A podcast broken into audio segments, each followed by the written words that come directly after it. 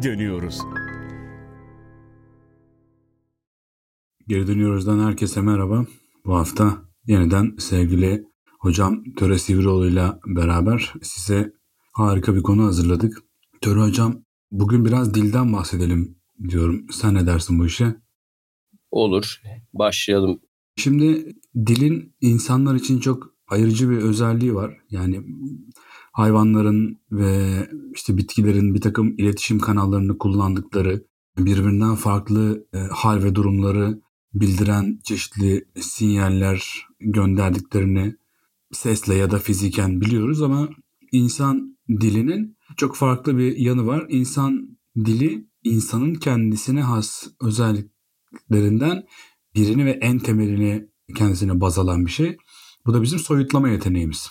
İnsanlar e, soyutlayabiliyorlar. Varlıkların adlandırılması, onların yani zihinde saklanması, bir iletişim esnasında hatıra getirilmesi gibi çeşitli uygulamalar için bazı e, iletişim kodlarına sahipler ve bu iletişim kodları genellikle bir soyutlama içeriyor. Yani ne demeye çalışıyorum? Şimdi masa dediğim zaman hepimizin gözünde canlanan işte ortalama bir masa var. Yani işte ne bileyim dört bacağı olan üstünde düz bir yüzeyi e, bulunan işte yemek yemeye, oturmaya, çalışmaya işte falan filan yarayan bir masa mefhumu var. Fakat masa dediğimizde hepimizin zihninde aynı şeyin yani birebir mutlak aynı şeyin canlanmamasının sebebi hepimizin farklı masa deneyimleri ne sahip olmamız. Bu da şu demek ortak bir masa masayı bir ortak iletişim kodu olarak kullanabilmemizin yolu onu soyutlayabilmekte geçiyor. Yani aslında masa dediğimiz şeyin adı masa değil. O bizim ona verdiğimiz isimlerden biri. Öyle olsaydı, yani masanın adı gerçekten masa olsaydı, yani bir gün masa eşyaların arasından çıkıp merhaba ben masa deseydi, evet masa onun adı masa diyebilirdik. Ama masa aslında bizim ona verdiğimiz ad. Dolayısıyla kültürden kültüre, dilden dile ona verilen adlarda değişiklik gösterebiliyor. Yani işte bu soyutlama meselesi insan dilini diğer canlıların dillerinden mutlak bir şekilde ayıran bir özellik. Biz bir şeyleri ayırabiliyoruz. Yani her seferinde aynı masayı tarif etmemiz gerekmiyor. Yani masa dediğimiz zaman hepimiz kendi zihnimizdeki masa görüntüsünü çağırabiliyoruz. Şimdi sana bir şeyler sormak istiyorum.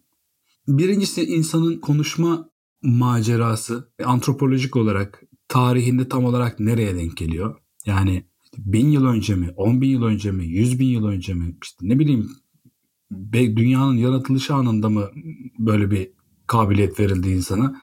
Bir bunu öğrenmek istiyorum. Bunun üzerine tekrar konuşmak istediğim şeyler var. Şimdi bu yetenek aşağı yukarı bir buçuk milyon yıldır var. Bunu nereden biliyoruz? Çünkü kafa taslarında eski insanlardan bize kalan kafa taslarını işte o şimdi o isimleri tek tek ergasterler, habilisler diye sıralamaya gerek yok. Broca alanı denilen bir alan var insan beynine. Yani konuşmadan sorumlu alan. Aşağı yukarı kafatasımızın en arka noktasında kalıyor. Bu alanda mesela bir darbe yediği zaman birey bu bölgeye tersten konuşabiliyor. Böyle konuşma bozuklukları falan yaşanıyor. Yani bu alan şeyi kontrol ediyor, konuşma yeteneğini. E biz bu alanın giderek büyüdüğünü görüyoruz. Yani bu paleontolojide eski insanların kafa taslarına baktığımızda Broca alanı dediğimiz alanın günümüze yaklaştıkça giderek büyüdüğünü ve kafanın arkasına kendine iyi bir yer ettiğini anlıyoruz. Bunu nereden anlıyoruz? Şimdi beyin kafatasına kendi izini çıkarıyor. Yani dışa basınç yapıyor ve kafatası beyni içeride tutuyor. Yani şey diye anlatırdık. Mesela çocukken hani sakız yapıştırmışsındır mutlaka damağına. Sakızı damağına yapıştırıp çıkardığın zaman sakızda damağının izi gözükür. Yani herkesin damağındaki izler farklıdır ve insanlar eğer merak ediyorsa benim damağımdaki izler nasıl? Basit bir yöntem bu. Bir sakız yapıştırarak bunu çıkarttığımız zaman damağımızdaki izleri görebiliriz. Hatta belki bunun meraklısı fal bile bakabilir. Neyse bunun gibi beyin de kafatasına bir iz bırakıyor. Baskı uyguluyor ve beyin kıvrımlarının kafatasındaki izlerini görebiliyoruz. Ve bu izlerin giderek belirginleştiğini yani bu dili kontrol eden kısmı görebiliyoruz. Yani bunun teknik kanıtı bu. Bir de şöyle bir kanıtı var. Eskiden biliyorsun insan evriminde aletlerin alet yapımının el yetenekleri çok ön plana çıkarılırdı. Fakat 1 milyon yıl boyunca insanların kullandığı aletler çok değişmezken teknik olarak kafadaki bu konuşmayı kontrol eden kısımlar giderek büyüyor. Demek ki şöyle diyor antropologlar artık. Yani aletlerden çok belirleyici olan dilmiş. İnsanları yani dil insanlaştırmış. Yani insan evriminde dilin ön plana çıktığı bir dönemi yaşıyoruz yani araştırmalarda. Bu da şöyle düşünüyor. Bunlar ateşi kontrol altına aldıktan sonra işte kabileler ateş etrafında uzun süre zaman geçirebiliyorlar. Artık korku içine geçirdikleri zamanı ateş sayesinde yabani hayvanlardan kendini koruyorlar. İşte üşümüyorlar vesaire neyse ya da eti pişirdikleri için daha kolay hazmediyorlar. Zaman kazanıyorlar ve ateş etrafında dil yeteneği, konuşma, anlatım giderek gelişti diye bir tahmin var. Bu açıdan hani sorunun cevabı yaklaşık 1-1,5 milyon yıldır insanların bugünkü anlamda olmasa bile ya da Sapiens'in yeteneği düzeyinde olmasa bile bir dile sahip olduğu ve konuştuğu tahmin ediliyor. Tam aslında müdahale etmek üzereydim ki sen son açıklamayla beni bu küstahlıktan alıkoymuş oldun.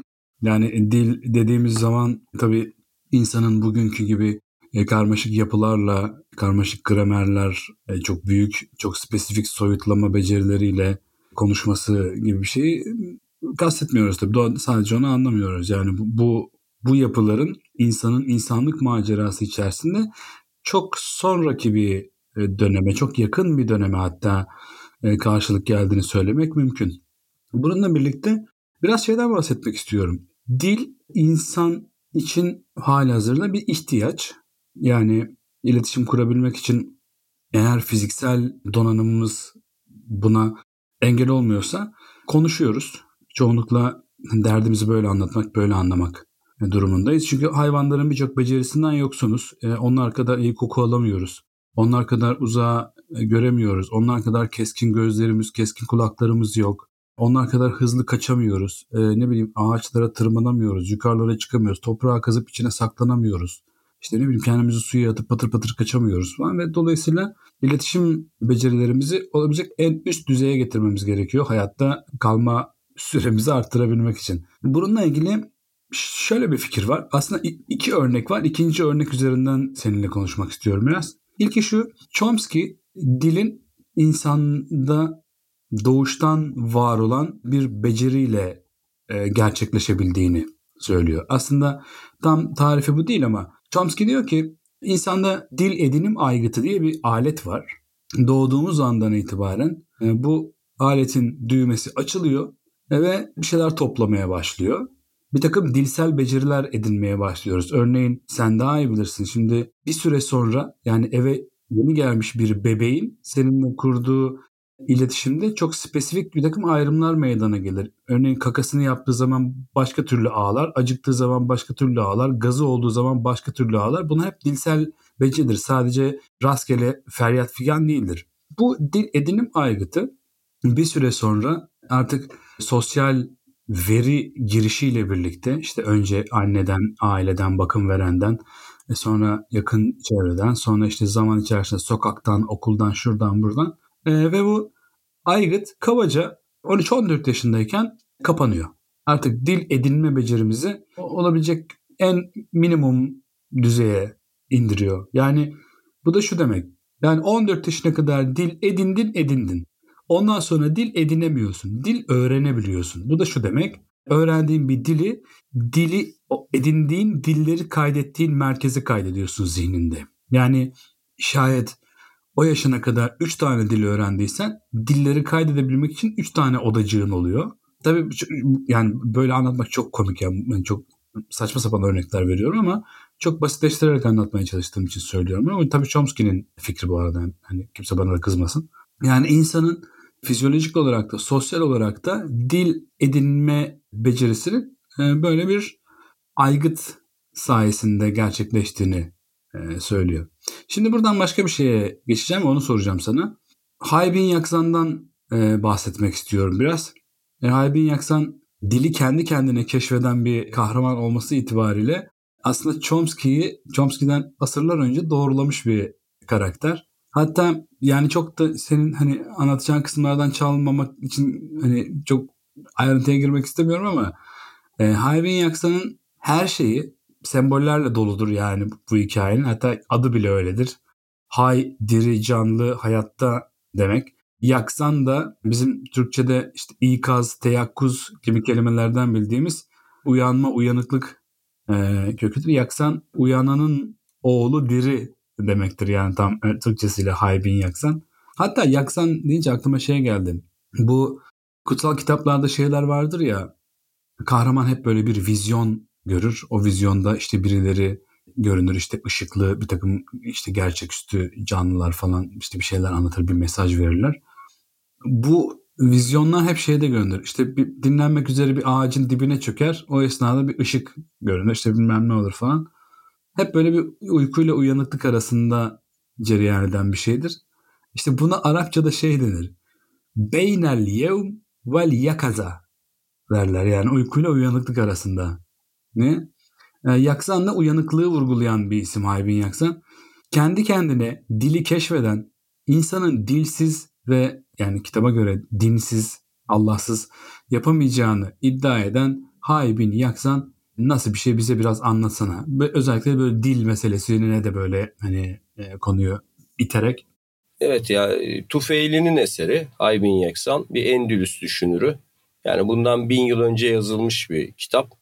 Gerçekten de enteresan bir kitap. Çünkü hani tek başına bir adada doğan ya da bir adaya kaza sonucu ulaşmış bir bebeği bir ceylan besliyor. Bu bebek insan yavrusu. Ceylanı kendi annesi olarak düşünüyor. Sonra onu kutsallaştırıyor. Yani bu bize aslında hani arkeolojide işte animist dönem dediğimiz, totem dönemi dediğimiz hayvanların yüceleştirildiği, kutsallaştırıldığı dönemi çağrıştırıyor. Sonra annesi olan Ceylan ölüyor işte onun ruhunu canlandırmaya çalışıyor. Sonra işte bir dönem ateşe tapınıyor, bir dönem e, rüzgara, suya yani insan inanç sistemlerindeki neredeyse evrimi bize anlatıyor. Daha sonra Tanrı'nın böyle gelip geçici bir şey olamayacağını düşünüyor. Yani su ateşi söndürüyor mesela. O yüzden de Tanrı'nın biçimlendirilemez, tarif edilemez, gözle görülemez bir e, yaratıcı kavramına ulaşıyor. Ya bu da aşağı yukarı bize işte dünya dinlerinin, inanç sistemlerinin evrimini yansıtıyor gibi. E şu da çok ilginç tabii. İşte giyinmeyi öğreniyor, mızrak yapıyor, avlanmayı öğreniyor, kendine kulübe yapıyor. E, taş aletler yapıyor. Daha sonra işte demirden galiba aletler yapıyor. Yani Tufeyli arkeolojinin bu dizdiği, düzenlediği insanlık tarihini öylesine güzel özetliyor ki yani insan şey düşünüyor. Sanki bir zaman makinesiyle 20. yüzyıldan bin yıl öncesine düşmüş ve bu e, kitabı yazmış bir insanla karşılaştığınızı düşünüyorsunuz. Yani böyle enteresan bir kitap. Yani simgesel anlatım olmakla birlikte hatırladığım kadarıyla ona konuşmayı diğer adadan gelen bir alim öğretiyordu diye hatırlıyorum. Yani o gene bazı tabii terimleri buluyor kendince düşünüyor. Yok hocam değil. Yani özür dilerim böldüğüm için ama kendi kendine dili öğreniyor. Yani kendi kendine bir dil uyduruyor. Her şeye adlar veriyor. E, işte kavramlar yaratıyor. Kendi kendine konuşabiliyor. Muhatabı olmasa da yani bir düşünce sesi olarak bir dil ediniyor. Sonra adaya gelen ikinci bir insan ki bunu neredeyse çok e, yetişkin çağında görüyor ilk defa bir insanı. Onun dilini de öğreniyor ama kendi kendine bir dil yaratıyor. Evet ama tabii bu yani gerçek dünyada insanların 10 yaşına kadar 11 yaşına kadar eğer kimse onlara bir dil öğretmezse yani bu çocukların yani dil öğrenemeyeceğini düşünüyor modern dil bilimciler. Ya belki bazı şeyleri geliştirebilirler. Hani neticede kuşlarda da var ya kaplan çıktığı zaman belli bir ses çıkarıyor yerden tehlike geldiği zaman başka bir ses çıkarıyor gibi. Hani belki böyle bir ses dizilimleri üretebilir insan. E, hiç başka bir insanla karşılaşmasa ama bir de şöyle de bir iddia var. Ya bir insan yıllarca kimseyi görmezse, kimseyle konuşmazsa konuşmayı unutacağı da iddia ediliyor. Ya bu 18. yüzyılda keşifler çağında adalarda bulunan 4 yıl, 5 yıl, 10 yıl kendi kendine adada yaşamış insanların hani anlatımları deniz kaptanların yani orada e, bunların konuşmayı unuttu o yüzden hani gerek Robinson Crusoe hikayesi gerek Haybin Yeksan tabii onlar daha biraz idealist kalıyor diyebiliriz. Tabii zaten Haybin Yeksan anlattığı şey aslında tüm bunlar değil. O Tufeyli aslında ne anlatmak istiyor da? İnsanın tanrısal gerçekliği keşfedebilmesi için yani bir topluma, başkalarına, hatta kutsal kitaplara, peygamberlere dahi ihtiyacı yok. O yüzden zaten Tufeyli pek sevilmez. Yani gene geleneksel İslami yapıda, düşünce sistemi içerisinde çok tasvip edilen biri değildir. Ve bu yazdığı kitapta pek aslında çok da nasıl diyeyim tutulmuş, beğenilmiş, destek görmüş bir kitap değildir. Çünkü insan aklının kendi kendine doğanın gizemlerini çözebileceğini savunan ve bize illaki bir dışarıdan bir bilinçlendirme, aydınlanma gelmesine, getirilmesine gerek olmadığını savunan bir kitap neticede. Dediğim gibi ama orada tabii kendi kendine semboller geliştirmesi demek ki 20. yüzyılda bile anca bizim araştırdığımız, incelediğimiz bir kapı açmış demek ki Tufeyli'nin diyebiliriz. Evet aynen öyle. Bir meseleden daha bahsetmek istiyorum. O da şu. Şimdi dil dediğimiz zaman bugün çok karmaşık, çok girift yapıları anlıyoruz ama aslında mazimizde bu iş bu kadar değildi. Bu kadar e, karmaşık, bu kadar iç içe geçmiş böyle kompleks yapılara karşılık gelmiyordu dedik. Hala da aslında dil dediğimizde doğrudan başı sonu belli, işte bir takım gramer kurallarına tabi, işte şahıslar, fiil çekimleri, şunlar bunlar ve çok ayrıntılarla dolu e, bir şey anlıyoruz ama aslında dil dediğimiz şey çok basit bir tanımla anlaşılma çabasını içeren bütün iletişimsel kodlardır. Yani örneğin bir Çince bilmiyor olabilirsin ama Çin'de bir tuvaletin erkek tuvaleti mi kadın tuvaleti mi olduğunu anlarsın. Çünkü başına cinsiyeti çağrıştıran bir sembol koyarlar kapısına ve sen bakar yanlış tuvalete girmezsin %98 ihtimal. Ya da Uruguay'da bile olsan arabanın nereye park etmeyeceğini bilirsin. Çünkü park yapılmaz işareti evrensel bir şeydir. E, bunlar da evrensel kodlar. Yani nasıl ki Morse kodları gibi, Morse alfabesi gibi çok evrensel bir takım bilgiler içeriyorsa, bir takım üzerinde mutabakata varılmış iletişimsel kodlar dizgesi içeriyorsa bu ne bileyim internette kullanılan işte emojiler, efendime söyleyeyim kısaltmalar bilmem ne bunların hepsi hepsi de dilsel kodlar içeriyor ve dil sadece işte anneden babadan öğrendiğimiz işte ana dilimiz ya da sonradan öğrendiğimiz yabancı dillerimiz falan değil. E, hayatımız boyunca bir sürü farklı dil kodları dizgesi benimsiyoruz ve o, onun muhatabı oluyoruz. Şimdi dil kodlarına geçmeden önce biraz şeyi konuşmak istiyorum. Dil ailelerinden bahsetmek istiyorum. Şimdi dil ailesi dediğimiz zaman örneğin Hint Avrupa dilleri dediğimiz zaman sanki bütün Hintlilerle bütün Avrupalılar akrabaymış gibi bir e, yanılsama ortaya çıkıyor. Bu adlandırma yani bu dil ailelerine yönelik adlandırma işte Hint dilleri, atıyorum İran dilleri, işte Hint Avrupa dil ailesi, Ural Altay dil ailesi gibi adlandırmalar genetik değil daha çok kültürel antropolojik bağlantıları işaret ediyorlar. Yani bu şu demek bir Hintli ile bir İngiliz akraba olabilir ama bu dil ailesi meselesinin konusu değil. Yani evet akraba da olabilirler. Bütün Ural Altay dillerini konuşan topluluklar akraba da olabilirler. Bilmiyoruz. Belki de öyledir, belki de değildir. Ama Ural Altay dil ailesi derken bu toplulukların hepsinin değil, bu toplulukların konuştuğu dillerin akraba olduğunu kabul ediyoruz. Bu da şu demek. Örneğin Bulgarlar e, aslında genetik olarak pek Slav sayılmazlar. E, eğer hani böyle bir şey gibi 19. yüzyıl antropologları gibi kafatası ölçecek olursak pek Slav sayılmazlar. Onların batıya akın eden bir tırnak içinde Türk boyu olduğunu kabul edebiliriz ama bugün Bulgarlar Hint Avrupa dil ailesindeki Slav grubundan bir dille temsil ediliyorlar. Dolayısıyla bu dillerin aslında işte genetik bağları değil de kültürel bağları temsil ettiğini, onları işaret ettiğini kabul etmek lazım. Dil ailelerinden aslında biraz bahsetmek istiyorum ama ondan önce senin bu konudaki görüşünü merak ediyorum.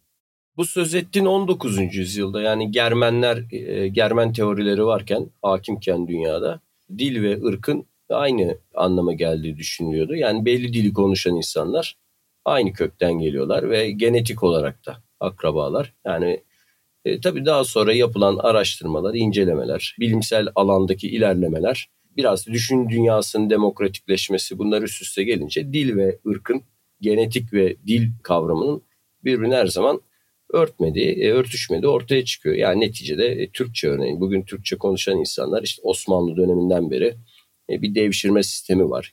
Bu topluma kazandırılmış ya da bu topluma işte bir şekilde katılmış çok farklı topluluklardan gelen, halklardan gelen, kabilelerden gelen insanlar bir şekilde işte Türkçe konuşarak Osmanlı asırları içerisinde erimiş. Aynı şekilde işte Bizans diyoruz mesela yani.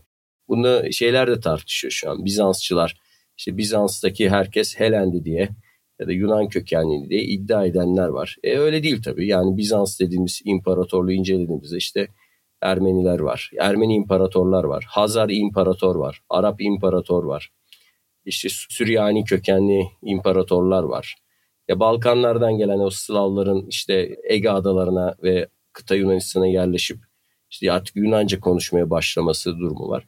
Yani o yüzden bugün e, şu dilin ya da bu dille şu dilin akraba olduğunu söylemek tabii ki bu insanların genetik olarak da aynı soydan, aynı kökten geldikleri anlamına gelmiyor ama dil aileleri gerçekten enteresan. Yani bu biliyorsun bu Hindistan'da büyük genel valilik zamanı Britanyalıların o öyle keşfediliyor bu. Yani Hint dilleriyle İngiliz dili, Latin dilleri, Yunan dilleri arasındaki bağlantılaşı, Tanrı kelimesinin ortaklığı, yakın akrabaların ortaklığı. Öyle değil mi? Mesela neydi? İşte biraderle brother'ın işte aynı kökten gelmesi. Bilmiyorum belki örnekler vermek istersin böyle ilginç örnekler. Tabii tabii bu çok ilginç örnekler var. Mesela Farsçada doktor sözcüğü bayağı İngilizce'deki dauta işte ne bileyim şey dediğin gibi beraber bunlardan biri. Farsçada mesela bad kötü demek falan hani ama bu işte şey demek değil yani bizim e, elimizdeki bilgi bu. Bir İranlıyı bir İngilizli akraba yapmıyor bu bu bilgi. Yani hani senin de verdiğin örnekler üzerinden Almanlarla Holocaust'un kurbanı olmuş Yahudiler hemen hemen aynı dili konuşuyorlardı. Yani üstelik de çok açık bir şekilde e, bir ırk meselesi üzerinden katle uğramışlardı ama düpedüz Almanca konuşuyorlardı. Yidiş denen dil aslında bir Almanca versiyonudur, bir Almanca lehçesidir. Burada aslında vurgulamak istediğim şey şu. Dil aileleri derken ne kastediyoruz? Dil aileleri derken etnik bir bağ değil de dillerin aralarındaki ilişkilerin dillerin gösterdiği kimi özelliklere göre kategorize edilebilmesini kastediyoruz. Örneğin Ural Altay dillerini Ural Altay dilleri yapan çok karakteristik bir takım özellikler var. Mesela Ural Altay dilleri deyince örnek olarak aklına gelen işte bizim Türkçe, işte ne bileyim Tatarca, işte Kazakça, Tuvaca, işte Yakutça, işte Özbekçe neyse. E bunların dışında biliyorsun bu işin bir de Ural kolu var. Ural kolunda işte Fince, Estonca, Macarca gibi bir takım diller var. Ural Altay dilleri çok ilginç bir şekilde bazı özellikleri itibariyle her şeyde ortaktır. Yani mesela çok basit bir örnek vereyim sana. Bu dillerin hepsinde ismin halleri vardır. Mesela mutlak bir şeydir bu yani hani değişmez. Yani örneğin bir Ural Altay dili olmayan Arnavutça'da bu özellikler olmayabilir. Ama mesela Estonca'da olmak durumunda, işte Fince'de olmak durumunda ya da bu dillerin hepsinde bir ünlü uyumu var. Yani tam olarak Türkçedeki gibi değil her, her birinde. E, o dilin kendi matematiğine uygun bir ünlü uyumu var. Örneğin ekler eklenirken bu ünlü uyumu gözeterek eklenirler. E, Türkçedeki gibi. İşte bunlar karakteristik özellikler. Mesela Hint Avrupa dillerinin çok karakteristik olarak paylaştığı ortak özellikler var.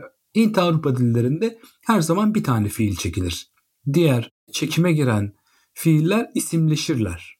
Yani seni bugün buraya çağırmaya korkuyorum gibi bir cümleyi kurduğunda orada sadece işte korkuyordumu çekiyor. Tam, tam Türkçesiyle ifade ederken karşılamıyor ama sadece bir tek fiil çekilir. Ya da bir diğer özellik bu dillerde sıfatlar isimlerle uyuma girerler. Ne demek bu? Örneğin sıfat nitelediği şeyi tekil mi çoğul mu olduğuna göre değişiklik gösterir. Eril mi dişil mi olduğuna göre değişiklik gösterir falan filan gibi. Yani bu çok mutlak bir özellik değildir Hint Avrupa dilleri için bu arada. Ama mesela Türkçe'de böyle bir şey yoktur. Mesela ender durumlarda karşılaşılır. Örneğin üç kardeş da üç kız kardeş dersin mesela hani üç kız kardeşler denmez. Bu sadece jenerik olmuş bir takım adlarda geçerdir. Üç silahşörler gibi işte ne bileyim e, dokuz çeşmeler gibi. Ama Türkçe'de yani Ural Altay dillerinde sıfat genellikle isime uyum sağlamak zorunda değildir. İşte böyle bir takım e, dil bilgisayar özellikleri itibariyle bir takım merkezde duran dil bilgisayar özellikleri etrafında toplanabilen dilleri kategorik olarak birbirinden ayırabilmek, bir arada toplayabilmek, topluca inceleyebilmek açısından bu dil ailelerine ihtiyacımız var. Aslında bu dillerin genetik olarak birbirleriyle akrabalıkları yok. Aslında olay şu, bu dillerin hepsi kökünde aynı dil. Yani Hint-Avrupa dilleri dediğimiz zaman aslında bir Proto-Hint-Avrupa dili ne gönderme yapıyoruz. Yani bir zamanlar bu insanlar tek bir dil vardı. O konuşuluyordu. Sonra bu dil yayıldıkça biçim değiştirdi. işte coğrafi olarak daha geniş bir alana eriştikçe oradaki yerel topluluklarla karşılaştığı biçim değiştirdi, ağız değiştirdi.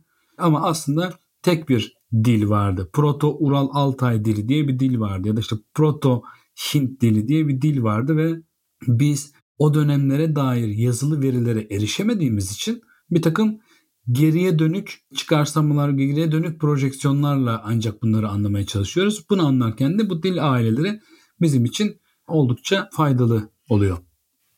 Tabii şeyde yok mu mesela bu Ural Altay dillerinde köke ekler gelerek kelime türetilmesi ya da bir kökün işte lokomotif gibi hareket edip sonuna bir sürü vagon eklenerek yeni kelimeler türetilirken işte göz, gözlük, işte gözlükçü, gözlükçülük diye gidiyor. Yani bildiğim kadarıyla Hint Avrupa dillerinde ya da e, Sami dillerinde e, kök sabit kalıyor. Sonlan eklerle değil de kendi içinde bükülüyor diye biliyor. Bükümlü dil derken o ne kastediyor bize anlatabilir misin? Yani nedir yani bükümlü dil? Şöyle bir şey bir kavram karmaşasının önüne geçmek için şunu söyleyeyim.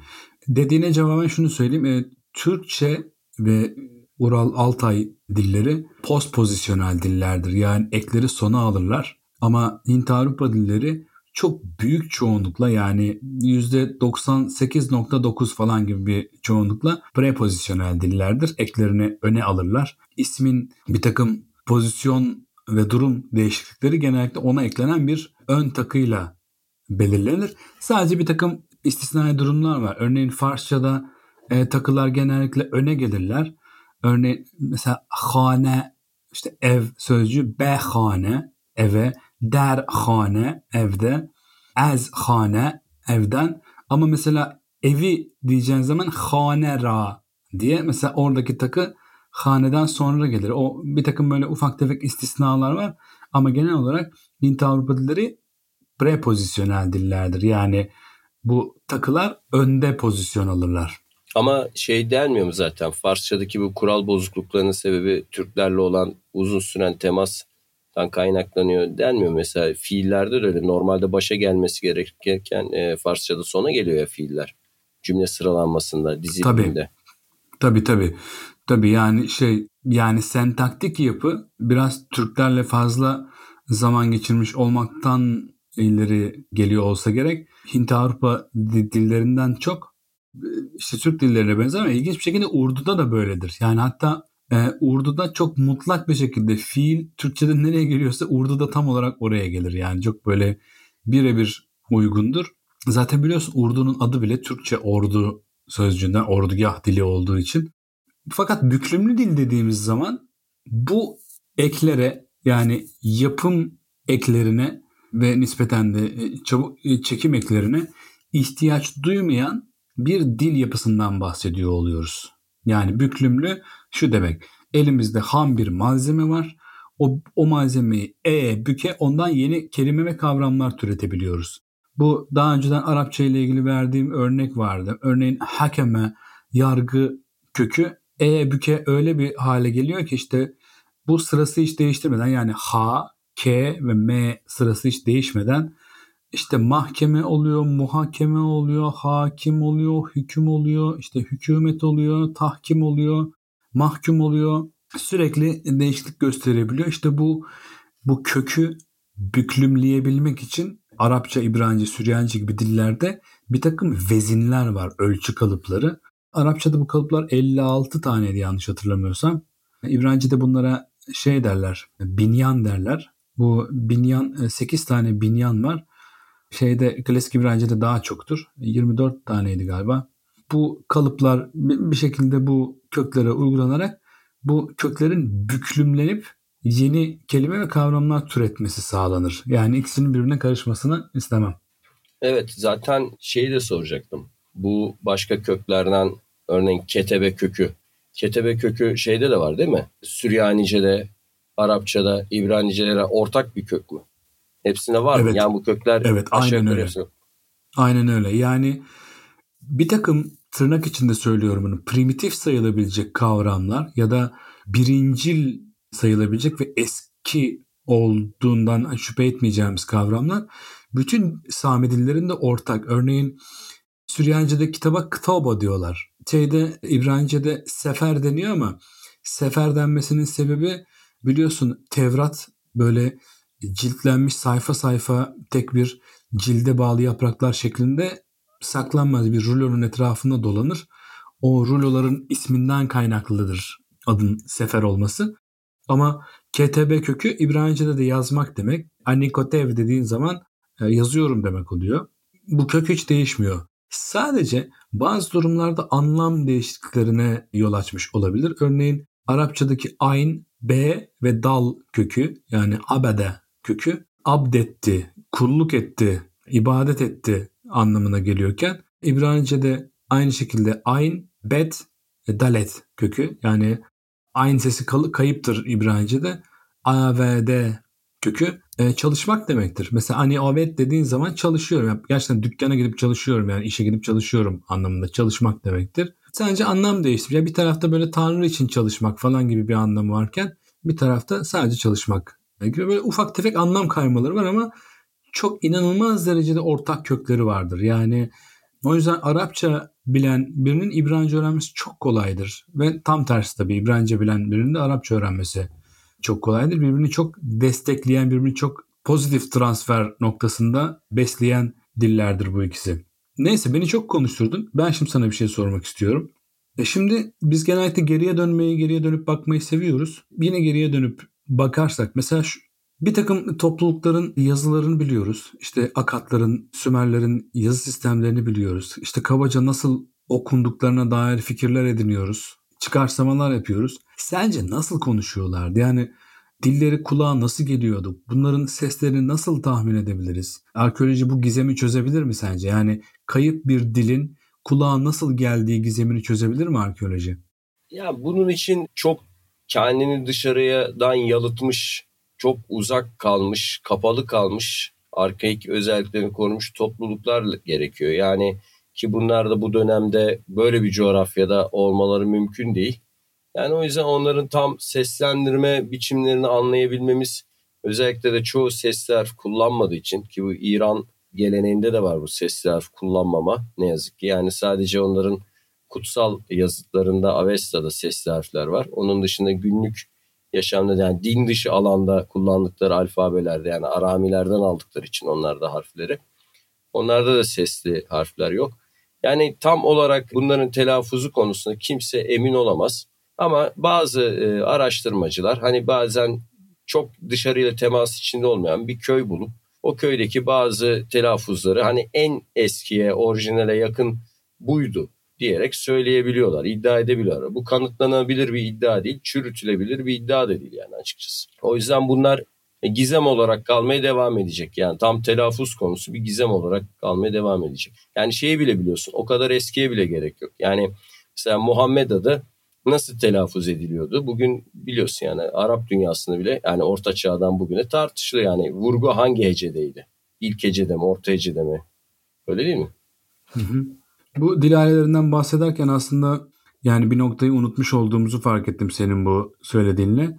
Eğer dil aileleri olmasaydı yani dilleri bir ailelere ayırıp yapısal olarak inceleme lüksümüz olmasaydı belki de bugün bu yazıların büyük bir çoğunu gizemini hala koruyor olacaktı bu dilleri çözememiş olacaktık. Çünkü atıyorum eğer Akat yazısını, Asurbabil yazısını çözemeseydik belki Sümer yazısını çözemeyecektik ya da işte bir takım benzeri ilişkiler var. Çünkü Asurbabil yazısı, Asurbabil dili, Akat dili ya da işte bir takım Yunanca'nın da bulunduğu çift dilli metinler e, sayesinde bu dilleri kategorik olarak bir aile grubuna atfederek oradaki kelime ve kavram türetme pratiklerini gözlemleme şansımız oluyor ve onları okuyoruz. Hatta şey e, Rosetta taşını belki örnek vermek istersin. Tabii bu işte Fransızların Mısır'a çıkışı ki modern Ortadoğu tarihinin başlangıcı kabul edildi bu 1798'de. Bunlar tabii bir işgal ordusu değil sadece. Yani Napolyon'la beraber birçok düşünür, bilim insanı falan da geliyor. Yanlarında araştırmacı. E bunlardan biri de Şampolyon. Yani çok da genç ölmüş. Geçenlerde baktım yani 40'lı yaşlarda 50'li yaşlarını görmüş görmemiş diye hatırlıyorum. Büyük bir deha. Yani bu Einstein fizikte nasıl bir çığır açan biriyse aslında Şampolyon gibi insanlar da yani onların yanında yer almalı isim olarak. Yani bu güne kadar herkesin muska, büyü olarak gördüğü hieroglifleri çözen kişi Bu Raşit taşı, Reşat taşı ya da işte Rosetta diye bilinen taş dediğimiz olayla çözüyor bunu. Ama tabii 100 kişi baksa, 1000 kişi baksa hepsi çözemez. Bu üç dilli bir yazıttı. Yani üstüne hieratik yazı var. İşte hieroglifin bir türü, altta demotik, daha basiti ve Yunanca. E, burada şeyi görüyor yani Ptolemaios diye bir Mısır kralı olduğunu biliyoruz. Yani her şeyden beri biliniyor bu. Tarihi kayıtlardan biliniyor. Ptolemaios'u Yunanca kısımdan okuyor. Çerçeve içine alındığını görüyor. Aynı çerçeve içinde de yukarıda hieroglif e, kısımda da bir çerçeve görüyor. Ve bunların ikisinin sürekli tekrar ettiğini fark ederek yani bu modern casus filmlerindeki şifre çözücüler gibi e, açıkçası ikisini karşılaştırarak hieroglif şekillerinin aslında bir harf olduğunu yani bir büyü muska ya da işte simge olmadıklarını bir harf harfleri temsil ettiklerini fark ediyor ve eski Mısır e, yazısı kendisini bize böyle açıyor. Ama işte senin dediğin gibi eğer Kıpti dili olmasa yani kiliselerde kullanılan Kopt dili olmasaydı eski Mısır dilinin kapısı da tam olarak aralanmaz. Yani sadece e, şeyleri okurduk evet harfleri çözerdik ama nasıl okunduklarını bilemezdik. Yani şimdi bu geçen konuştuğumuz gibi Babil kelimesinin Tanrı kapısı olduğunu anlayamazdık. Eğer Babil dili, Akat diliyle Arapça arasındaki akrabalık olmasaydı ya da işte eski Persçe ile bugünkü Farsça arasındaki o yakınlık yani ne oluyor? İşte mesela şah diyoruz. Hışahrah diyor falan eski Farsçada da. E bu bağlantılar olmasaydı tabii onların nasıl okunacağı gene çok daha büyük bir gizem içinde kalırdı. Yani biz bugün küçük telaffuz sorunlarını tartışıyoruz. Ki senle konuşmuştuk işte Şamuramat mı Semiramis mi gibi. Ama bunlar küçük şeyler yani neticede anlaşılmayı engellemeyen tartışma konuları. Eğer bu yeni dil yani bugüne varmış torunları olmasaydı bu ölü dillerin yaşayan akrabaları olmasaydı öyle diyelim. E bunların çoğunu biz şu an okuyamıyor olacaktık. Türkçe için de bu geçerli. Yani bugün Orhun yazıtlarını eğer mesela Türkçe tarih içinde kaybolsaydı ve Orhun yazıtları kaybolmuş bir Türkçe üzerine bulunsaydı yani Çince ile karşılaştırılarak gene çözümlenecekti ama nasıl telaffuz edildikleri hala tartışılıyor olacaktı. Hocam yine bizi tenviratınla nurlara boğduğun bir sohbet günü oldu. Teşekkür ederim sana değerli bilgilerin, kıymetli pasların için. Gerçek bir dehasın. Seninle sohbet etmek benim için çok keyifli. Bazı insanlar çok şanslı oluyor biliyor musun? Benim de şansım seninle çocukken tanışmış olmak oldu herhalde. Sen olmasaydın acaba nasıl bir hayatım olurdu bilmiyorum. Neyse haftaya kadar seni özleyeceğim. Beni özlemeden önce seni son bir sıkıştırıp bırakacağım. Bir tane sorun var hemen çok kısa. Bu Arapçada fiillerde dişil ve eril var. Evet. Değil mi? Fiil çekimlerinde. Evet. Bu benim hatırladığım kadarıyla hani bir erkek yeşrabu içiyorum. Bir kadın teşrabu diyor değil mi? Yani evet, aşağı evet. Ha. Bu başka bir dilde var mı? böyle bir şey. Yani şimdi mesela öğrencilerle tartışırken hocam Almanca'da da eril dişil var. İspanyol ya bu öyle bir şey değil diyoruz. Yani farklı bir şey. Yani hepsi evet onlarda da var ama fiillere kadar benim bildiğim kadarıyla batı dillerinde yok. Bu fiillerde sanırım sadece Arapçada mı var? Başka bir dilde var mı bu? Yani İbranice'de, Süryanice'de falan da var. Yani kendi Sami akrabalarında. Dillerinde, kendi Sami, akrabalarında. Sami dillerinde var. Bir takım böyle e, daha küçük işte böyle e, Okyanusya bölgesindeki daha küçük dil gruplarında falan da var ama bu kadar kompleks bir yapı olarak bu kadar kalabalık bir insan topluluğu tarafından e, konuşulan bir tek Sami dilleri var. Bir de son bir soru. Çok bir, özür dilerim. E, Öyle bir şeydir ki mesela e, Arapçada bir köpeğe hoş demek için bile çünkü emir kipinde bile cinsiyet e, vardır. Köpeğin cinsiyetini bilmek zorundasınızdır yani. Bir odada 40 kişi varsa bunların 39'u kadın, biri erkekse kapıdan girdiğimizde erkeğe göre selam veriyormuşuz. Bu doğru mu Arapçada? Hocam bu Arapçada doğru olduğu gibi dünyanın hemen hemen bütün dillerinde doğrudur. Eğer bir topluluğun içinde tek bir erkek bulunma ihtimali dahi varsa o topluluk komple eril kabul edilir. Yani mesela Fransızlar diyeceğiz mesela Fransızca'da le français denir. Mesela le française denmez. Çünkü o zaman Fransız kadınlarından bahsettiğini düşünülür. Yani bir tek erkek bulunma ihtimali varsa bütün topluluk erkek kabul edilir. Tamam bu tartışmanın cinsiyetçilikle olan ilişkisini başka bir zamana bırakıyorum. Zamanımızı aştığımız için. O da başka bir konuşmaya kalsın deyip teşekkür ediyorum. Hocam ben teşekkür ederim. Seni gerçekten seviyorum. Seninle sohbet etmeyi çok seviyorum. İnşallah Allah sana da bana da uzun uzun ömürler versin de böyle mikrofon başında falan yaşlanalım beraber. Neredeyse beraber doğduk, beraber büyüdük. Artık konuşa konuşa huzur evinde falan da kaldırırlar bizi. Orada konuşa konuşa da ölürüz herhalde. Bil mukabele. Geri dönüyoruz'un dinleyenleri hepinize çok teşekkür ederiz. Bizi dinlediğiniz, bize sabrettiğiniz, bizimle kaldığınız için haftaya yeniden görüşmek üzere. Hoşçakalın. Geri dönüyoruz'la kalın. Nasıl slogan hocam? Evet güzel oldu. Akılda kalıcı. Hoşçakalın. Teşekkürler.